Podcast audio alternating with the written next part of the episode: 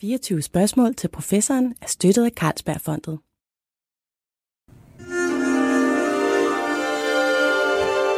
Du lytter til Weekendavisen.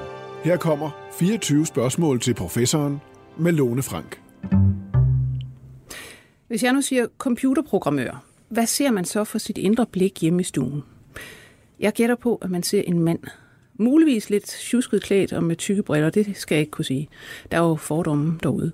Øh, men i hvert fald nok en mand, fordi vi er meget vant til, at datalogi, teknologi, IT i det hele taget er et mandefag og et mandeområde. Men det begyndte faktisk anderledes. Og hvis man siger verdens første computerprogrammør, så var det faktisk en kvinde. Augusta Ada Lovelace. Hun levede i Victoria-tiden. Hun var udover at være lady øh, og mor til en del børn, også matematiker, og så skrev hun den første computeralgoritme i 1840'erne. 100 år før computeralderen sådan fik sin start, der forudså hun, at maskiner ville kunne komme til at manipulere symboler, skabe musik og grafik osv. Og man må sige, at hun fik ret. Det her gik i opfyldelse. Men kvinders rolle i IT-udviklingen, den er næsten usynlig. Og det usynlige i den digitale verden, det er det, vi skal tale om i dag. Og øh, min gæst, det er dig, Pernille Bjørn. Velkommen. Ja. Jo, tak skal du have. Du er professor i datalogi ved Københavns Universitet, og for nylig har du modtaget en formidlingspris for faktisk at sætte fokus på kvinder i datalogi. Umiddelbart, hvorfor er det vigtigt at fortælle historien om de kvinder, der har været i teknologi?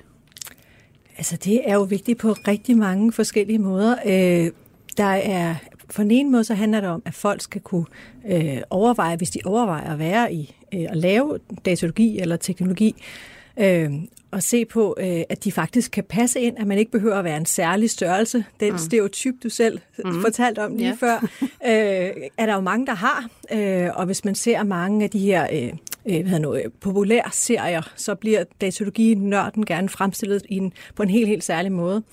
Øh, og for mig at se, så er det rigtig vigtigt at vise, at altså, datalogi er rigtig mange ting. Mm. Øh, teknologi er en del af vores samfund, alle vores dele af vores samfund. Øh, og om det så handler om det, hvad hedder det, vores børn laver i skolerne, eller vi laver på arbejdet, eller når vi interagerer med det offentlige med nem idé, så er der jo altså, teknologi alle vejen.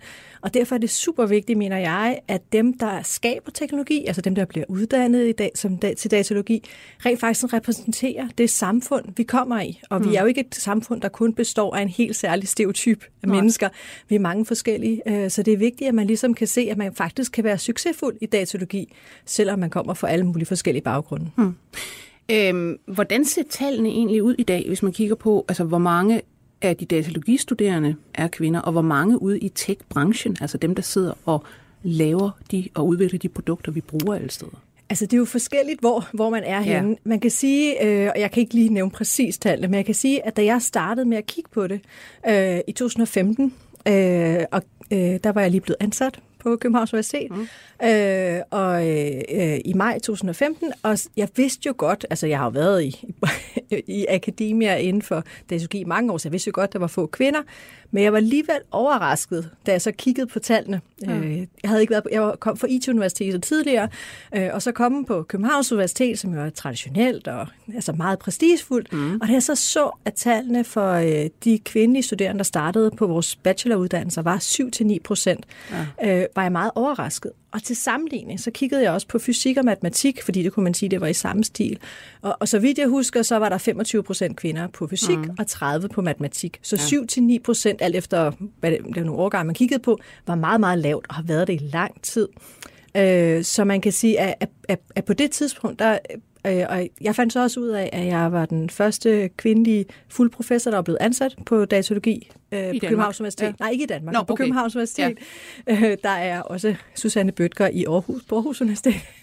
øh, så øh, siden af, øh, og der har også været øh, en på RUG tidligere, så, så ja. jeg er ikke, ikke i Danmark. Øh, øh, at, øh, hvad hedder det, øh, jeg var overrasket over, at, at jeg var den første, der blev ansat siden øh, selve afdelingen startede, datalogiafdelingen i 70'erne. Ja.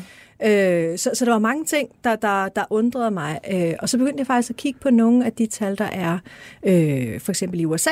Der er, forske- der er Carnegie Mellon University, CMU, har en meget, meget kendt, prestigefuld datalogiafdeling også. Mm. Og de havde også i 95, på det her tidspunkt var vi i 2005, 15 ja. skal jeg lige sige ja. i Danmark. Men ja. i 95, der havde de, beslut, der havde de også 7-9 procent. Ja. Og så de faktisk startet forskellige initiativer og var kommet op på 50 procent. Og det er da de eneste øh, hvad skal man sige, øh, høje, prestigefulde computer science department i verden, i den vestlige verden. Det ser anderledes ud, hvis man ja. tager ind i andre kulturer også. Ikke? Øhm, hvad, har, hvad har de gjort? Sådan kort.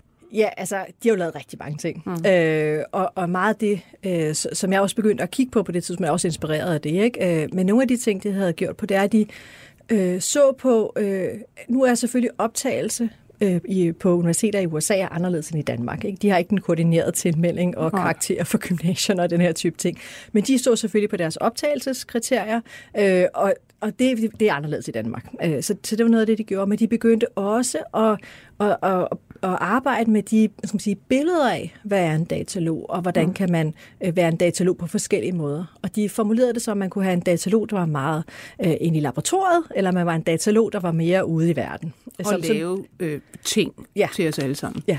Øhm, men nu sagde du også før 70'erne, mm-hmm. altså at, at datalogi herhjemme øh, på Københavns Universitet, der ser sig tilbage til 70'erne. Mm. Og hvis man går til, tilbage til den tid, så var der jo faktisk mange flere kvinder i altså både datalogi rundt omkring på institutioner, og også ude i den sådan meget spirende tech-branche, mm-hmm. har du mhm. fundet ud af.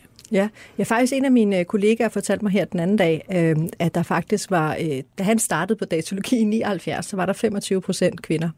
Øh, så det er jo noget helt anderledes ja. øh, som studerende. Ikke? Så jo, det er, det er nogle helt andre tal, og der, hvor man faktisk ser et knæk, det er det samme, øh, det er helt øh, det samme i Danmark, som det er i USA. Det er lige i, i 80'erne, 84 cirka, øh, at man ser det her store knæk i, at kvinder kommer ind på andre uddannelser, men på datalogi går det virkelig nedad. Ja. Øh, men vi, og vi kan prøve at snakke om senere, hvad, hvad der muligvis har gjort sig gældende der. Men, men det er jo interessant, når man netop altså, går tilbage i historien, øh, så altså, jeg synes, jeg synes bare, det er sjovt med, den, med du ved, den første computerprogrammør, Ada Lovelace der. Ikke? Mm. Altså Lord Byron, øh, den romantiske digters datter, der så øh, arbejder med matematik. Der sidder hun jo sådan og læser for sig selv. Det gjorde man jo dengang. Øh, og, og, og får så de her faktisk store visioner om, hvad, hvad maskiner kan komme til, mm. og så videre. Ikke? Men også hvis man går længere frem, altså vi kender historien med Enigma, under krigen, øh, hvad det hedder, forbrudt tyskernes koder. Der var også en hel del kvinder med. Mm. Øh, og, og der har været en del kvinder i NASA's, øh, hvad det hedder, øh, de programmer, der skulle lave computer til at opsende Apollo 11 og så mm. videre, men, men ikke sådan særlig fejret på den måde. Nu begynder man så lige så stille at se film og læse bøger om dem og så videre. Du har så kigget på noget, jeg synes er, er ret sjovt, af gaming-verden, mm-hmm. altså computerspil. Mm-hmm de startede jo også øh, på et tidspunkt ret tidligt, og der var der også interessante kvinder med. Mm-hmm. Prøv at fortælle om det. Ja, altså det øh, faktisk hvorfor jeg endte med at se på de her kvinder, der var med til at, at, at skabe computer games industrien. Øh, Først er det måske vigtigt at sige, at øh, hvis man ser på computer games og udvikling af computer games, har det faktisk været meget sideløbende med datalogi. Altså for at ligesom vise, hvor stærke din algoritme er, eller hvor stærk din computer er, så brugte man gerne spil mm. til at illustrere, ej, se hvad jeg kan, og se hvor ja. cool det er. Så det her med at udvikling af teknologi og udvikling af gamingbranchen, altså helt i starten, hang meget sammen. Det foregik meget på universiteterne også, mm. og så mm. videre. Ja. Da det så begyndte at blive mere sådan kommercielt, at der kom ud i verden, i 70'erne særligt, øh, hvor at den første spil, øh, hvad hedder det nu, konsol, ligesom vi i dag har Xbox eller Wii eller andre ting, mm. så den mm. første spilbox-konsol, der kom ud til hjemmene, øh, var Atari øh, tilbage i 70'erne. Øh, og da jeg var interesseret i at prøve at se på, øh, er der nogle historier om kvinder i datalogi, som ikke kun handler om 2. verdenskrig og ja. sort-hvide billeder, ja. kunne der være noget andet, øh, så er det, jeg blev begyndt at interessere mig for de kvinder, der, der faktisk mm. var med til at lave spil der i gamingbranchen i 70'erne. Og man må så sige, at Atari, det, det er sådan noget, der i dag har sådan lidt øh, kultstatus, det er sådan retro-agtigt, men, ja. men, men i branchen øh, og dem, der interesserer sig for det her, de, de ved noget om den her Atari-verden og de der gamle retrospil og går meget op i det og mødes med til konferencer konferencer om det og sådan noget. Ja. Men du begyndte at kigge på, hvad havde der været af, af, af kvinder, og ja. øh, for simpelthen, og der er lige kommet en, en artikel ud, du har publiceret om Atari Women, ja. som det hedder. Øh, hvordan gik du i gang, og, og hvem fandt du? Ja, Altså, da jeg gik i gang, øh, så gik jeg jo faktisk lidt i gang på øh, fuldstændig bar bund. Altså, jeg havde fået at vide, at der var nogle kvinder, der havde lavet Atari-spil i 70'erne, fordi jeg havde spurgt en af mine øh, kollegaer øh, fra University of Indiana, Indiana University, som er historiker i datologi. Mm. Så, så han, han påpegede sig, at der er faktisk nogle piger, eller nogle kvinder, der lavede noget der. Øh, og så tænkte jeg, det kunne være interessant at finde ud af. Og så begyndte jeg i virkeligheden at søge vidt og bredt. Øh, der er skrevet bøger om Atari, der er skrevet, der er film ja. om den. Der, så ja. jeg så alting, og jeg læste alt, hvad der nu var, for at finde de her kvinder. Og de var meget, meget usynlige i alt materialet. Altså, mm. de var faktisk stort set ikke eksisterende. Øh, så begyndte jeg at sige, okay, det, det er de ikke. Hvad kan man så... så, så øh, øh, ud fra nogle af, af mændene, som der så er, der fandt jeg ud af, på det tidspunkt, der var jeg øh, i Seattle på University of Washington, og der var en på et af de andre campus, der tidligere har arbejdet som hardware-udvikler øh, på Atari. Så jeg stod faktisk ud og, og besøgte ham, ja. han ældre herre. Øh, han ville meget gerne fortælle, og han fortalte jo også om, om han kendte jo, han havde været der, han kender nogle af de her kvinder. Han fortalte dem om dem, og han havde også faktisk nogle e-mailadresser. Og det er jo det, der er svært. En ting er at finde mm. ud af, hvad de hedder. Ja. Noget andet er så at finde ud af, hvordan alverden kontakter dem, fordi altså, de er ikke nødvendigvis på Facebook, eller på Instagram, eller, nej, nej. eller LinkedIn. Så Ej, det, hvor gamle er de her kvinder? Altså, det er jo også? forskelligt. Der er en del af dem, der er pensioneret i dag. Ja. Ikke? Der er nogen, der stadig arbejder, øh, men altså, de er oppe i alderen øh, ja. alle sammen. Jeg, jeg er ikke helt sikker. Altså, de var jo helt unge, lige fra universitetet der i 70'erne. Ikke? Ja. Øh, så altså, de er vel i, jeg, har ikke, jeg har faktisk ikke spurgt, hvor gamle de var, men jeg går ud fra, at de er du ved, 65 det, deromkring. Ja. Måske lidt højere. Lidt forskelligt, ikke? Og, og der er nogen, der er gået på pension nu, og nogen, de arbejder så faktisk. Og du kom så i kontakt med hvor mange? 11? Øh, ja, faktisk, i det ja. hele. Øh, og faktisk har jeg senere kommet i kontakt med, med en mere. Øh, jeg har bare ikke fået, fået skrevet hende, hende med ind endnu, øh, fordi jeg har ligesom løbende interesse, hvis der er nogen, der siger, hey forresten, der er nogen her. Øh, og, det, og nogle af dem har jeg faktisk jeg har faktisk også nogle ekstra navne, men mm. hvor jeg ikke har lykkedes mig at finde dem. Så ja. man kan sige, at undervejs så, så finder jeg mm. flere. Mm. Ikke? Øh, så jeg kom i kontakt med dem, øh, en efter en, øh, og så fik jeg lov at interviewe dem øh, og høre om deres historie. Og det, der var interessant for mig, det var, at jeg ville ikke kun høre deres historie om de måske øh, to, tre, fire år, de arbejdede i gamingbranchen. Jeg vil også gerne høre fra, hvor kom de fra, mm. og så vil jeg høre, hvor endte de hen bagefter. Ja. Fordi at det var jo helt sikkert, at det, øh, det er meget, der er faktisk ikke nogen af dem, overhovedet, som jeg har mødt, som stadigvæk laver computer games. Jo, der er kun én. Øh, så Rebecca Heinemann, øh, ja. hun er den eneste, som faktisk stadigvæk laver computer games. Hun, er, hun har faktisk sin egen øh, virksomhed. virksomhed nu, øh, og er faktisk den første øh, e-sport champion, der findes. Hun vandt e-sport championship i 1984, tror jeg det var, eller var det 82? Okay, så, så den første e-sport champion er også en kvinde? Ja. Interessant. Ja. Øh, hun er super cool. Ja. Uh, hun er rigtig, rigtig cool. Øh, så hende, øh, hende mødte jeg også, og vi, havde, vi lavede også, da vi var ude at præsentere nogle af vores... Jeg ved godt, det handler ikke kun om... Det, nu gør jeg lige lidt om hende. Yeah. Hun er super cool. Uh, hun har lavet, jeg kan ikke huske det, er det, er det 72 computerspil, hun har lavet i det hele? Uh, og når man siger lave et computerspil, ja. altså jeg forestiller mig jo, at det er grupper af mennesker, der sætter sig sammen. Nogen har en idé til, hvad skal det her være? Skal det være et skydespil? Skal det være et øh, rollespil? Skal det være, hvad skal det være? Mm. Og, og så sidder man sådan selv og, eller, og, og, i en gruppe og brainstormer og kommer frem til noget. Ja, jeg vil sige, i dag jo, mm. altså der er der måske 200 mennesker, der arbejder på et spil, for ja. det er meget mere kompliceret. Men hvis man startede tilbage i 70'erne, der var det altså ikke så kompliceret. Eller, det var kompliceret, det var nyt, øh, ja. men det var ikke øh, så, altså, at spillet skulle ikke, kunne ikke fyldes meget. Der var ikke så mange ram Nej. så meget plads på de Nej. små kassetter, der skulle laves. Så dengang så lavede man faktisk spillet, så det var en person, der øh, designede spillet, der programmerede spillet, der lavede al animationen, okay. der lavede al lyden. Ja. Øh, så det var ligesom et, et enmandsprojekt. Projekt, ja. Øh, så kan det godt være senere, at der måske var øh, for eksempel en af de kvinder, jeg har snakket med, hun øh, øh, var faktisk musiker, uddannet klassisk mm musiker.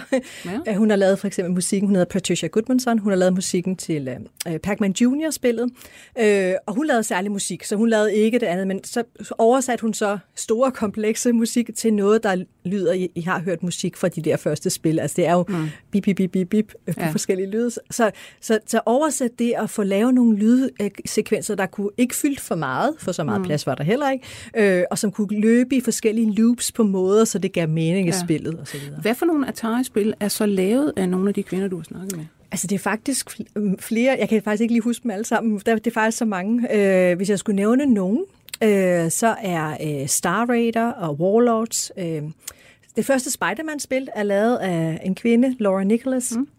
øh, Centipede, som var et meget øh, kendt spil, som øh, faktisk var en øh, af de mest øh, man sige, succesfulde coin-op-spil, så det er i virkeligheden sådan nogle, der arcade-spil. Ja. Øh, Det er sådan det- en orm, der kryber rundt, Ja, skal endnu- ja. æde noget. Og, Lige præcis, ja. øh, som er lavet øh, af Donna Bailey. Og, og lige præcis det spil er faktisk bliver er, er stadigvæk øh, øh, er stadigvæk en, hvad skal man sige, øh, folk kan rigtig godt lide det her spil, og det var faktisk øh, er blevet repræsenteret i nogle af de nye, for eksempel Captain Marvel, der er faktisk en centipede på et tidspunkt i baggrunden, ikke? Øh, og også i den nye HBO-serie, øh, der hedder Halt and Catch Fire, der står hun også på et tidspunkt en af dem og- og spiller. Så det der med, at, at der er faktisk, at, at det spil betyder rigtig meget, det er lavet af mm. Donna Bailey. Øh. Øhm, jeg ved ikke, om du er gået ned i det, men, men jeg kommer til at tænke på, er der nogen forskel på de spil, øh, mænd og kvinder så lavede dengang, når det nu er sådan enmandsprodukter? Kan man se sådan et eller andet typisk forskel, eller er der overhovedet ingenting? Altså, jeg har jo faktisk ikke lavet en analyse ved at lægge en masse spil ved siden af Nej. og se, hvad det er.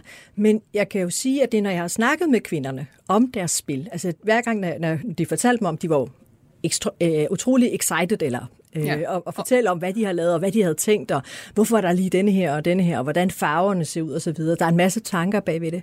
Men noget af det, som, øh, det var faktisk Donna Bailey, der fortalte mig det, da hun skulle lave Centipede-spillet, der var det sådan, at hun var blevet øh, hyret i, øh, hos Atari, øh, og det er sådan, at de havde en bog, hvor at når de holdt weekend, så mm. spillede de skrev de spil idéer ned i, og så ja. lå den så på den her hylde. Og den havde jeg at vide, gå ud og kigge i den, om mm. der er nogle gode idéer til, hvad for et spil, du skal lave. Og så åbnede hun, og så så hun alle de her mange spil, der alle sammen handlede om læsere. så læser det endda stadig forkert, så det generede hende faktisk lidt, da hun sad og læste det her igennem. Øh, og og så var der faktisk et spil, der også beskrev den her idé med det her bæltedyr, der bevægede sig rundt. Ja, og så var faktisk det, en, en, et tusindben, Eller eller, et et hundredben, som det hedder. Ja. ja. Øh, så, så, så, og det var det, som, så det var en idé, der stod i den her bog, men der stod mm. bare ideen om, om Ja. at have det her dyr. Men hvordan det skulle se ud, og hvordan det skulle gå ned ad skærmen, hvad der skulle, at du øh, håndtere bevægelserne nede, øh, nederst i skærmen, er der, hvad der kommer ned, de her mushrooms, eller hvad hedder det? Øh, Bumper, eller ja, svampe, ja. champignon, der skifter og kommer på forskellige steder. Øh, Ja. Alt det er jo noget, hun har lavet og fundet på, og, og hvad der skulle være i det, for eksempel. Ikke?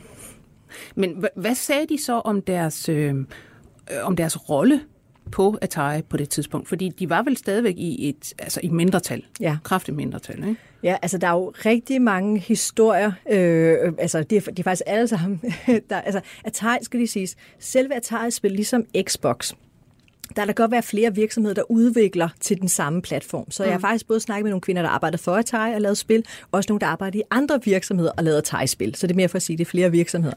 Men for eksempel, hvis man hører om Atari som virksomhed, mm. øh, så øh, hører man fra, øh, der, flere kvinderne fortalte mig om, at øh, da de blev hyret i starten, så øh, øh, hvad nu, kvindetoilettet var ikke normalt blevet brugt særlig meget. Så det var faktisk der, hvor de gik ud og røg hash. Der var, mange, det var meget hippie. Øh, Det var jo 70'erne. det var Altså, 70'erne, ja. det, det var hippie, og det var Kalifornien og sådan. Ikke? Så, så, det var, så, så det der med at, at komme der, så der, der lugtede ret særligt, når man gik ud på det der toilet, for det var der, hvor folk gik ud. De brugte også som gennemgang til andre ting. Ikke? Så, så den der idé med at finde ud af, hvordan, hvordan passer man ind. Mm. Øh, jeg, jeg, der er også øh, hørt en historie, det er sådan, at faktisk... Øh, et af de spil, som er lavet for Atari, det var E.T.-spillet. Ja. Øh, og det er kendt faktisk som øh, Det værste spil i verden. I verden ikke? Ja. Øh, og hele historien om, da, hvad hedder det, øh, da Steven Spielberg faktisk kom til Atari og fortalte om, det her spil. Øh, øh, både Sugi Lee og Carla Menensky var der der. Faktisk, der Det er jo to af de her øh, øh, programmører, der ja, var der dengang. Ja, jeg har et billede af dem, hvor de står ved siden af, øh, af Spielberg. Af Spielberg ikke? Det er lidt sjovt.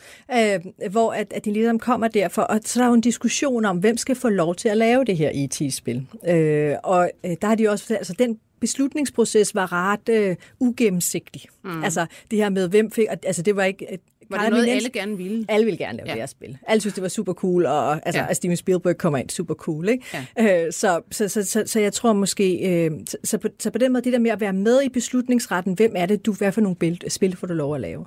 Og jeg tror også, der var mange, der havde den her idé om, det var faktisk... Øh, Laura Nicholas og, øh, og Dawn Epstein, der fortalte mig det her, at de blev meget ligesom hyret til at lave spil til piger. Ja. Øh, og så den her idé om, at så skulle de så lave spil til piger og ikke til noget andet. Så der var egentlig, hvad skal man sige, det var ikke sådan en, en guldalder på den måde, at der var fuld lighed dengang, og alle øh, hvad der spillede samme rolle. Altså de, de her kvinder var egentlig sådan lidt, kan man sige, marginaliseret og ja. skulle lave noget bestemt, regnede ja. man med. Helt sikkert, og, og, og det er lidt interessant det der med spil til piger, hvor mange mm. spil der blev lavet. Ja. Øh, igen, Dawn Epstein og Laura Nicholas, de arbejdede for Parker Brothers, det er også dem, der lavede en masse legetøj i dag, og lavede spil til Atari.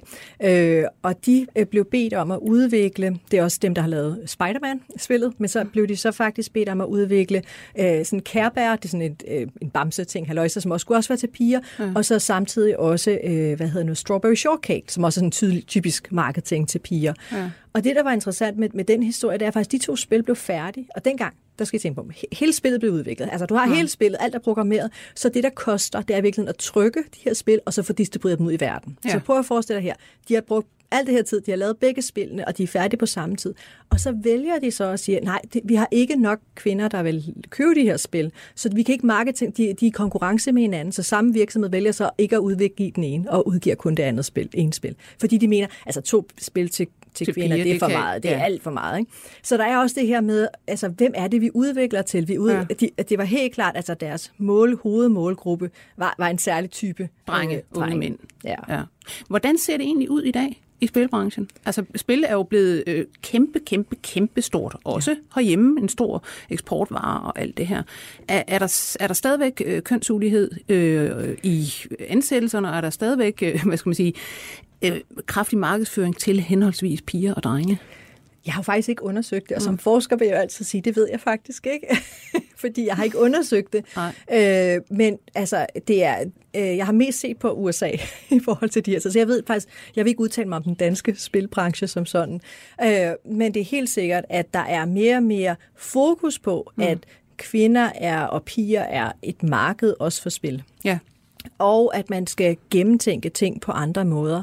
Øh, og faktisk er det sådan, at en anden af Atari-kvinderne, øh, hun lavede sin egen spilvirksomhed, efter hun arbejdede på Atari, som hed Purple Moon, mm-hmm. som særligt var rettet med spil til, til kvinder, og, øh, og det blev rigtig stort. Øh, det, det findes ikke mere. Men altså, så det her med at være opmærksom på, jamen altså, hvis, men, men jeg tror også, man skal tænke på, når du udvikler et spil, så vil du gerne udvikle til det, du ved, det du ja, kender. Ja. Så hvis du er en ung mand, så udvikler du et spil til dig selv. Ja. Så hvis man gerne vil have diversitet i spil også, så er man nødt til at tænke på, jamen så skal det være nogen, der laver spil til det, man selv vil spille. Ja. Altså, man skal jo ikke have en tænkt idé om, hvad vi tror, andre ja, gerne vil, Nej. fordi det ved vi nok ikke så Nej. meget om. Øh, lad os gå lidt tilbage igen øh, til det her øh, årstal 1980, mm. som du i starten antydede, at der, der, sker noget, der sker noget underligt her. Altså fordi der var faktisk de der 20-25-30 procent kvinder på datalogistudierne indtil da, og så knækker det, og så går det ned til 5-7 stykker. Ja. Hvad, hvad, hvad har det med 1980 at gøre, eller den tid? Ja. Altså, øh, der, er jo, øh, der er mange, der gætter på det. Vi ved det jo ikke helt specifikt, øh, og især ikke, fordi at faktisk kvinder repræsenteret i andre brancher gik de ikke ned, så det var en særlig ting. Men en af de man skal, ting, man, man, man gætter på eller taler om, det nok var, det er, at det har rigtig meget at gøre med spilbranchen. Mm-hmm. Og det handler meget om, at det var på det tidspunkt, hvor hjemmecomputeren kom, og flyttede ind hos folks hjem. Øh, og så er der jo diskussionen, hvor skal den stå henne? Altså skal den stå på drengeværelset, eller i stuen, eller på pigeværelset? Og rigtig mange computere endte på drengeværelset. Og så kunne pigen få lov måske at komme ind og låne den, eller bruge den, men ikke nødvendigvis have adgang havde til den. Øh, så, så i virkeligheden, øh, den her beslutning, eller markedsføringsbeslutning af, øh, som vi også har i legetøjsbutikker i dag, der er lyserødt og lyseblåt afdeling, ja. ikke? Virkelig tydeligt. Ikke? Ja. Så, så det her med, Meget mere tydeligt end i 70'erne, ja. at sige det sådan. Ja, virkelig tydeligt. Ikke? Ja. Så, så den her mm, e, ekstrem opdeling af, at, at der er noget særligt til det ene og til det andet, tror jeg har rigtig meget mere at gøre. Og så er det så ligesom ikke kommet væk derfra. Nej. Altså i stedet for, at, at det der med, at, at nu har alle jo computer, og vi har, altså, vi har rendt rundt med computer i lommen med vores telefoner, ikke? Altså, øh, så, så, så det handler jo ikke så meget om, om, øh, om, om, om at kvinder ikke er interesserede i at spille computerspil eller computer. Det handler bare om, at det er en anden tilgang, man har fået til det. Men jeg tror, at, øh, at, at det er derfor, det også er så vigtigt, at vi har forskellige mennesker, der kan være med til at repræsentere dem, der mm. laver det. Fordi hvis du skal lave det til andre end en særlig målgruppe, så er du mm. nødt til at være en del af den målgruppe. Men jeg tænker også umiddelbart, altså, øh, det kunne måske også handle meget om altså, vores billede af, hvad, hvad datalogi er. Fordi når jeg, øh, som jo er fra en naturvidenskabelig verden, sådan set, altså øh, biologi, jeg har altid tænkt på det som, jamen datalogi, det er simpelthen noget med at sidde og, og programmere, ikke? Altså, og, og, og har ikke tænkt andet, har ikke tænkt længere end bare de der maskiner, sidde og programmere til maskiner.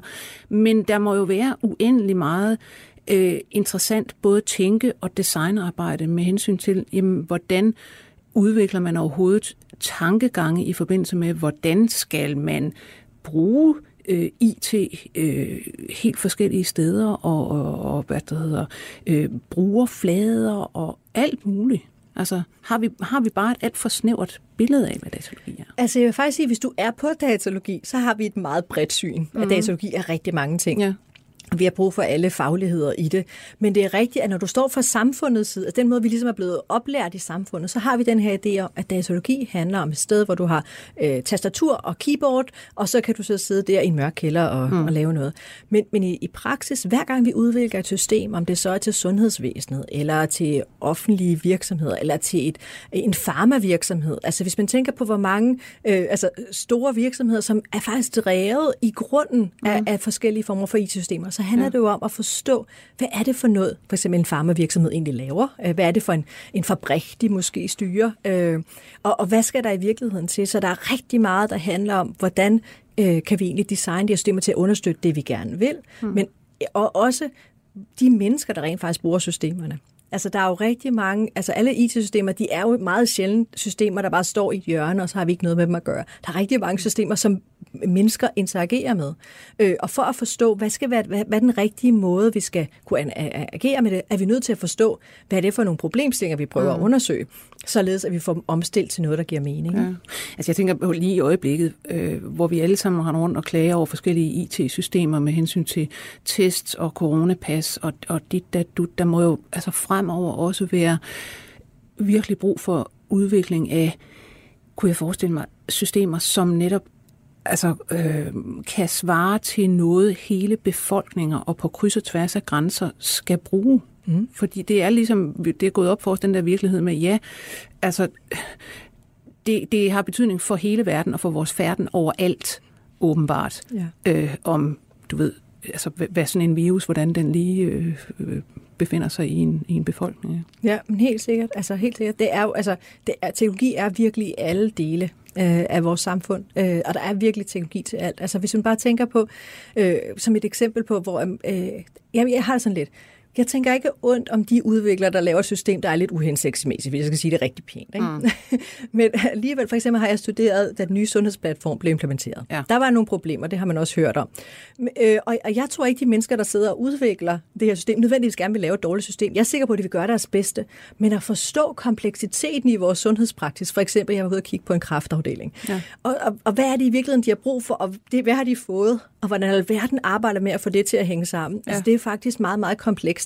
Og det er jo bare en lille del af rigtig mange ting. Øh, et, et, et eksempel, hvor at, øh, at, at, øh, at jeg også en personligt har oplevet det, det er, øh, jeg har, har to piger, nu er de store 21 og 17, men tidligere gik de jo i folkeskolen og ja. skulle til tandlægen og sådan mm. nogle ting. Og så det brev, man får for, for e-boks, det bliver altid sendt til moren, om ja. hvornår børn skal til tandlægen. Nu hjemme okay. hos os, der er det altså min far, der gør det, eller ikke min far, slutter, min, min, mand, ja. min mand, der gør det. Ikke? Øh, og det vil sige, at nogle gange så øh, kom de øh, ikke til tandlægen, eller jeg, jeg fik lige tjekket min e-boks, eller hvad. Så det der med at forstå, at familier er forskellige, interagerer forskelligt, hvem skal, hvad for nogle kategorier putter vi folk i? Hvad, hvad for noget information skal vi sende til hver? Altså, vi er nødt til at tænke på, at der er mange forskellige familiestrukturer i Danmark, ja. og hvis vi laver offentlig IT, skal vi understøtte alle de her mange forskellige brede familiestrukturer, vi nu har. Ikke? Jeg synes også, det er faktisk død interessant, når man tænker over sådan noget som et altså sundhedsplatform, sådan et system, som så er lavet udviklet i USA, så vidt jeg husker, øh, på et tidspunkt, og, og det koster så altså, koster milliarder at udvikle sådan noget der. Ikke? Og man tænker bare, det er da helt usandsynligt. Altså, jeg kan slet ikke forestille mig, hvordan kan det koste så meget at udvikle et IT-system? Altså, hvad, hvad er det, man gør? Er det, fordi man går ud og studerer, øh, hvad skal man sige, hvad skal man bruge de her systemer til, og, og hvad altså, er det, jeg vil jo så ønske, altså, nu, jeg, jeg vil ønske, det var det, der var sket med mm. sundhedsplatformen. Det var ikke lige det, der skete med sundhedsplatformen. Øh, men man kan sige, at, at, at, at nogle af de, de problemer, der er, det er jo, at det var jo et system, der var udviklet et andet sted. Og det grundlæggende, fundamentale system af sundhedsvæsen i USA, handler om, at du har en masse, øh, hvad hedder det, øh, du billeder, eller sender regninger Ja, til ja. forskellige øh, ting. Det vil sige, at den grundlæggende struktur i systemet er bygget op fuldstændig anderledes end hos os. Bare tænk på konceptet om ventelister. Ja. Ikke? Altså, du har ikke ventelister et sted, hvis det, du sorterer patienter på, er, om de har et råd eller ej. Nej. Så, det er jo lige, så det har du ikke en venteliste, der handler, alle skal til, vi skal finde ud af, hvem... Altså, ja. så, så der er nogle grundlæggende strukturer, der er anderledes, og det vil sige, at det er jo ikke fordi, at de gik ud og, og studerede de danske sundhedsvæsener. De havde et system, et standardsystem, der skulle tilpasses og rekonfigureres til at understøtte de her praksiser. Problemet er så bare, at hvis de fundamentalt er, er anderledes tænkt, Ja. så er det meget svært at ligesom pushe noget ned i den her cookie cutter beskrivelse af noget andet. ja. Øhm. Ja. Øh, men tilbage til, til hovedemnet, der kommer vi lige, altså man kommer ja. altid til at, at skride ud, når man begynder at, at tale om sådan noget som IT-systemer, ikke? fordi vi har alle sammen frustrationer og, og mærkelige erindringer og, og øh, oplevelser med det. Men øh, det her med, øh, hvad det hedder, historien om kvinder, og de kvinder, der ligesom har været øh, usynlige i den her udvikling af, af IT-branchen, det har du været inde på, at, at, at noget grunden til, at de er usynlige, er, at ligesom, der er ikke rigtig skrevet om dem, og det er meget, meget svært at finde kilder. Og det øh, kommer frem til en anden del af din forskning. Du har nemlig lavet et, øh, et forskningsprojekt, hvor du kigger på Wikipedia mm-hmm. og fundet ud af, sådan meget populært sagt, Wikipedia er en mand og mm-hmm. indrettet på mænd. Ja. Det må du lige forklare.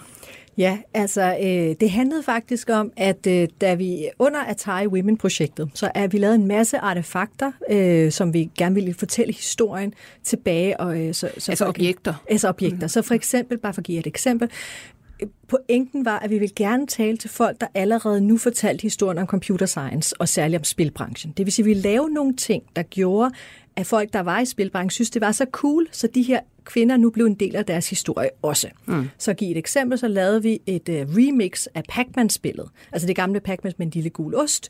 Så i stedet for... En øh, så, klassiker. En Ja. simpelthen verdensklassiker. Ja, øh, så i stedet for den gul ost, så byttede vi grafikken ud. Så det er en kvindelig øh, lille systemudvikler, der går rundt og spiser 0 og 1-taller i stedet for små øh, piller. Mm. Øh, I stedet for at, at, at slås mod spøgelser, så slås du mod øh, boks i systemet. øh, og hver gang du så når til et nyt level, så får du sådan en cutscene, hvor du normalt ville se, hvordan Pac-Man han gift med øh, Miss Pac-Man. Så i stedet for, så hører man så øh, øh, en af de kvindelige Atari øh, hvad hedder nu, udvikler, Donna Bailey stemme, fortælle om nogle erfaringer, hun havde for mm. dengang. Så det vil sige, det er et eksempel på en artefakt, som øh, er på vores webside, som folk kan spille og som på en eller anden måde taler til den retro, øh, hvad hedder det, øh, æstetik, som Ja. mange af dem, der fortæller om spilbranchen, ligesom linker til og synes, det er interessant. Og det vil sige, at den historie bliver nu også en historie om det her spil. Ja. Så, så, så, altså, så det var det var ideen. Men så udover, at vi har lavet de her, vi har lavet en række af sådan nogle forskellige artefakter. Øh, så udover det, så havde vi sådan, at historien blev skabt på Wikipedia. Mm. Så øh, hvis, hvis vi kan få deres historier ind på Wikipedia, så eksisterer det ligesom i verden. Så Ja. det vil sige, at hvis man går ind og googler øh, systemudviklere eller game developers, så vil jeg jo gerne have at deres navn komme frem, Ja. og man hører deres historie sådan helt ja. simpelt. Øh, problemet er, at for at få noget ind på Wikipedia, øh, så skal du have nogle officielle kilder.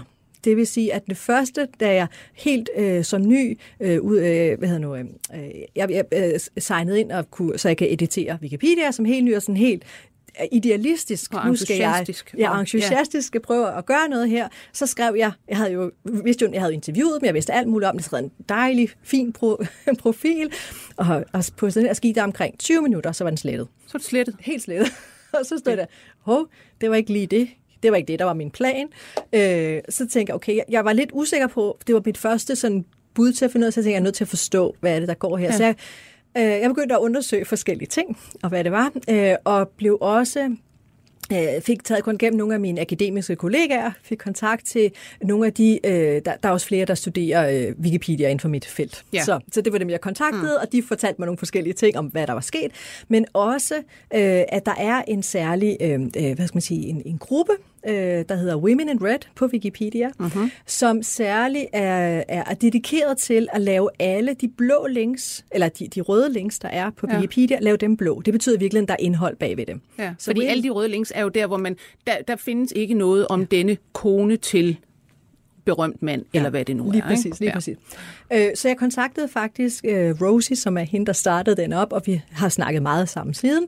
Øh, og hun fortalte mig en masse ting om, hvordan kan man lave Wikipedia-editoren, og hvad er det så vigtigt, man holder op på osv. Og det første er jo, at man skal have nogle helt særlige kilder. Mm. Øh, og hvad er det egentlig for nogen? Er det, altså, det er, avisartikler er der jo ofte, ja, øh, det og, kunne og være. selvfølgelig fagartikler og bla, bla, udsendelser ja. øh, i elektroniske Præcis. medier. Og det kan også godt være, hvis der er en, en, en, en, kan man sige, en fan hjemmeside for Atari mm. Spil, der ja. forskriver, hvem der har lavet hvad. Det kunne også være et eksempel. Mm. Så der, der er mange forskellige typer af kilder til ja. de forskellige ting. Men nu er det så sådan, at, at, at nogle af de her kvinder, de var jo ikke i de her artikler. Jeg kan komme med et eksempel. For eksempel uh, Carla Menensky, ja. som er en af Atari-rymerne. Uh, hun er uddannet på Stanford University.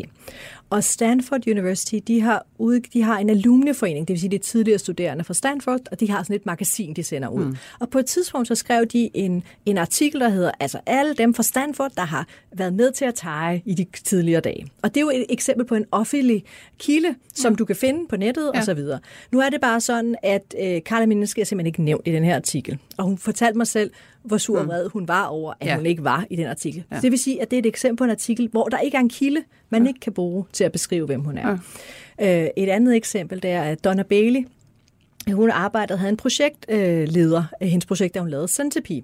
Og der er en artikel i, i New York Times øh, om hendes projektleder, øh, hvor han nævner nærmest i en bisætning, at han også ligesom lavet øh, Centipede-spillet. Hmm. Det vil sige, at der er en, på den måde igen, der er nu andre, der har taget ærerne for ja. de her ting. Det gør, at det bliver meget svært at lave de her Wikipedia og have de ja. rigtige kilder, for rent faktisk at kunne fortælle de her historier. Så en af de ting, vi gjorde, det var, altså vi har jo lavet atariwomen.org, som er en hjemmeside, hvor alle historierne står, øh, for ligesom at have den øh, så, som en, en dokumentation. Så vi også sørget for at få det på, øh, nu var jeg på University of Washington der side, så det fremgår nogle artikler der. Ja. Jeg fremgår også nogle artikler på øh, Københavns Universitet hjemmesider, der er der også noget om det. Øh, og plus så begyndte vi at blive interviewet. Mm. Så for eksempel, øh, øh, der var en, en lokal tech-virksomhed, eller tech øh, news i Seattle, der, det er en stor tech, øh, Seattle er der rigtig mange tech-virksomheder, der er. Øh, de, de interviewede os, så blev vi en del af det. Så, så pludselig begynder vi at kunne få de her, mm. så er, faktisk at få den opmærksomhed ja. er super vigtig, for at vi kan få lov til rent faktisk at dokumentere dem. Ja. Så vi begyndte simpelthen at arbejde med at, at skabe de kilder, vi havde brug for, ja. for overhovedet at kunne lave de her Wikipedia hjemmesider. Men der er også noget med, hvad skal man sige, nogle generelle regler på Wikipedia, der gør, at, at rigtig mange kvinder har vanskeligere ved at, at komme ind. Ja, altså det handler faktisk om, at når man skriver en Wikipedia-artikel, så kommer de i forskellige kategorier af ting. Så for eksempel, hvis jeg nu søger på statsoverhoveder, så ja. finder jeg statsoverhoveder i verden. Men hvis jeg nu søger på kvindelige statsoverhoveder, så får jeg så kvindelige, for eksempel Mette Frederiksen, skulle ja. gerne komme frem. Der vil jeg ja. håbe, jeg har ikke testet, men det går ud fra, hun er. Øh, så, så kan man sige, jamen altså, i de kategorier, hvis du ikke sørger for, når du rent faktisk skaber det op i, eller skaber de her artikler, mm. at du faktisk kommer til at stå i begge kategorier, så kommer du ikke frem. Så faktisk så fandt vi ud af, at der var rigtig mange kvindelige øh, spiludviklere, der søger, hvis du søger kvindelige spiludviklere, så finder du dem. Men ikke, Men ikke hvis du bare søger spiludviklere. Så er de ligesom ikke en del af den gruppe. Og det gør, hvis du generelt søger, så får du et forkert billede af, hvad verden består af. Det er jo helt, helt besynderligt. Altså, at man har lavet øh, hvad skal man sige, en, en grundregel, der hedder, at man skal altså, øh, hvis man er kvinde i et eller andet, så, og er under noget, der hedder kvindeligt noget, så skal man også over i den generelle og sørge for at få, få sig ind der, for ellers så kommer man ikke i det generelle. Altså man kan tænke sig, at i forhold til, til Wikipedias regler, så mm. er det, du skal gøre det. Men ja. man skal jo tænke på, at Wikipedia er jo ikke en, en, det er jo ikke en organisation, der gør Nej. det Det er en masse frivillige mennesker. Så en ting er, at det står der, men hvis du ikke ved det, mm. yeah. så betyder det, at når du begynder at skabe de her artikler, så står de kun den side. Fordi det vil sige, jeg kan jo godt som person, som kan editere Wikipedia, kan jeg godt gå ind og ændre det. Mm. Men hvis jeg ikke ved det, så ja. sker det ikke. Ja. Og dem, der meget... Altså, det er jo sådan, at Wikipedia bliver brugt af rigtig mange mennesker. Der er også mange, der ikke editerer Wikipedia, som ikke tænker over, hvordan de her kategorier er blevet optaget eller blevet lavet til. Så derfor ikke... Øh, så, så man er ikke opmærksom på det. Som bruger af Wikipedia skal man være opmærksom på, at hvis man... Det er det samme, hvis du søger for eksempel afrikanske øh, øh, spiludviklere, ja. eller afrikanske kvindelige spiludviklere, så er du virkelig nede i en, ja. i en underkategori, hvor du ikke nødvendigvis så kommer til at fremstå på andre steder. Det er, altså, men hvis du læser guidelines for, hvordan du editerer Wikipedia, så bliver det beskrevet, et lidt kompliceret beskrevet, hvordan du skal, eller hvad der er vigtigt at gøre, hvad ja. reglerne er for at gøre det, men det kommer op til de enkelte, om de gør det, om man ved det. Ja. Øhm, her i de sidste fem minutters tid øh, forestille dig, om vi kunne øh, prøve at snakke om, hvordan udviklingen faktisk går for kvinder i IT. Fordi nu siger du, i 2015 øh, kom du ind som den første kvindelige øh, datalogiprofessor på Københavns Universitet, og der var 8 procent kvindelige øh, datalogistuderende. Det var meget få. I 2019 var der faktisk 39 øh, procent af de nyoptagende mm. på datalogi, øh, der var kvinder. Hvorfor er det så gået den vej? Når vi nu havde det her i 80'erne faldt gonk, hvad, der, hvad sker der så nu? Altså, øh, jeg, jeg håber, at mange af de ting, vi gør, har en betydning. Men det er jo rigtig mange ting, der, der kommer til at ske. Øh, en af de ting, da, da jeg startede i 2015 på Københavns Universitet, øh, der startede vi også det her initiativ op, der hedder Femtech, øh, som netop handler om øh, i første omgang ikke bare et rekrutteringsprojekt, men det er faktisk et projekt, der prøver at lave forskning i at forstå, hvad er problemstillingen, samtidig med, at vi laver nogle interventioner, som vi så lærer noget af. Mm. Så det vil sige, at vi lavede en række forskellige initiativer, øh, hvor vi ligesom prøvede at lære omkring det, og så forhåbentlig har det også en, en, øh, en effekt. Og en af de ting, vi lavede, der, der er mange forskellige ting, men en af de ting er, at vi lavede de her femtech-workshops, øh, som faktisk inviterede kvindelige gymnasieelever øh, der ikke er interesseret i teknologi, fra forskellige gymnasier mm. øh, ind og øh, være en dag på KU, hvor de lærte at programmere microcontrollers, det små computere. Øh, og det, de faktisk programmerede, var artefakter eller ting, ja. som satte spørgsmålstegn ved, hvad datalogi er. Så mm. for eksempel så lavede vi Cryptosphere. Så Cryptosphere er en flamingo bold, øh, som har inde i den har den øh, en microcontroller, og den har øh, hvad hedder nu, øh, øh motion sensors eller bevægelsessensorer. Og, øh, og måde man, det den gør, det er, at den enkrypterer øh, beskeder sendt på Facebook, og så kan du dekryptere de her beskeder sendt til Facebook, på Facebook af andre. Øh, og det kan du så gøre gennem bevægelser og lyd. Mm-hmm. Øh, mhm. så vi designede den her, øh, som både, du kan se, at interaktionen med devicet er ikke tastatur eller touchscreen, ja. det er en bevægelse, så det er noget helt andet. Materialet er også anderledes. Det er ikke kun teknologi, det er faktisk flamingo. Ja. Så, så, man overras- så ideen er, at man overrasker igen, man lærer noget basalt omkring computer science, men bliver også overrasket i, hvad vil det sige at designe de her ja. ting. Og ser, at der er faktisk øh, vilde muligheder, men man kan øh, næsten tænke sig selv, altså næste gang bruger vi sku stof, eller ja. noget biologisk, eller Lige hvad præcis. det nu kan være. Ikke? Lige præcis. Så det er der, der er konceptet i det. Og vi lavede så den første workshop i 2016, Øh, og så lavede vi så også ind i 2017, så, hvor jeg stod for begge to, også undervisning i det sammen med nogle andre. Jeg var ikke ja. helt alene, men jeg var hovedunderviseren på de to, og vi udviklede dem sådan sammen. Men så de principper, vi har brugt der, det må vi faktisk... Så nu har vi de her workshop hvert år.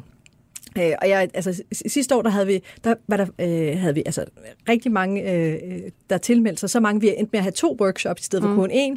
Den ene, der kom så under corona, så vi kunne ikke have den alligevel. Men faktisk i næste uge, der har vi øh, også Femtech Workshop. Det er jo så en coronavenlig version. Ja. Så det, de udvikler... De sidder derhjemme. Ja, de sidder derhjemme. øh, jeg tror, der er 65 øh, tilmeldte ja. nu fra hele landet, øh, så det er jo fantastisk. Øh, og faktisk er Grønland og Færøen også inviteret. Jeg ved ikke, om der er nogen fra Grønland og Færøen, der er med.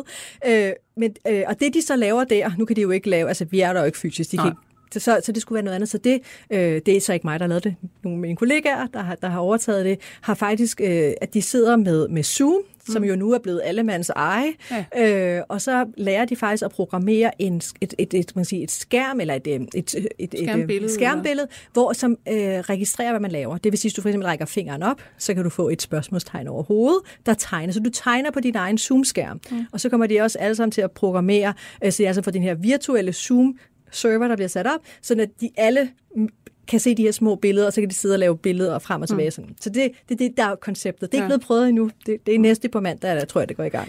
Altså, din erfaring som, øh, som underviser her, øh, som har taget sig af, af rigtig mange studerende og har indblik i, hvad, hvad sker der også rundt omkring i verden, kan du sige noget om, hvorvidt det er forskellige øh, ting ved datalogi øh, og forskellige tænkninger, der, der øh, tiltaler henholdsvis kvinder og mænd, altså de, de studerende, der går ind i det? Altså, jeg vil faktisk vælge at sige, at selve det der mand-kvinder, mm. den opdeling giver ikke så god mening. Hvis man ser det i stedet for som folk, ligesom det havde på CMU, med at det er folk, der sidder inde i laboratoriet eller uden for laboratoriet. Og det er både mænd og kvinder, der er i begge lejre. Så faktisk ved at vi prøver at åbne faget op og sige, at du kan jo faktisk godt lave udviklet teknologi til sundhedsvæsenet, eller til det offentlige, eller andre ting, Selvfølgelig kan du også stadigvæk sidde og nørde i din, øh, dit laboratorium. Det er ikke for at sige, at det ikke er der. Mm. Det er der stadigvæk. Men ved at udvide det op, så får vi også en anden type mandlige øh, studerende. Så det er faktisk... Øh, så, så, så, så den her opdeling af, om det er kvinder eller mænd, altså det, det, det giver ikke så meget for. Jeg giver mere for, at det er en generel verdensinteresse, ja. som man kan få ind i faget. Og, og der, altså, der får man forskellige typer af studerende. Mm.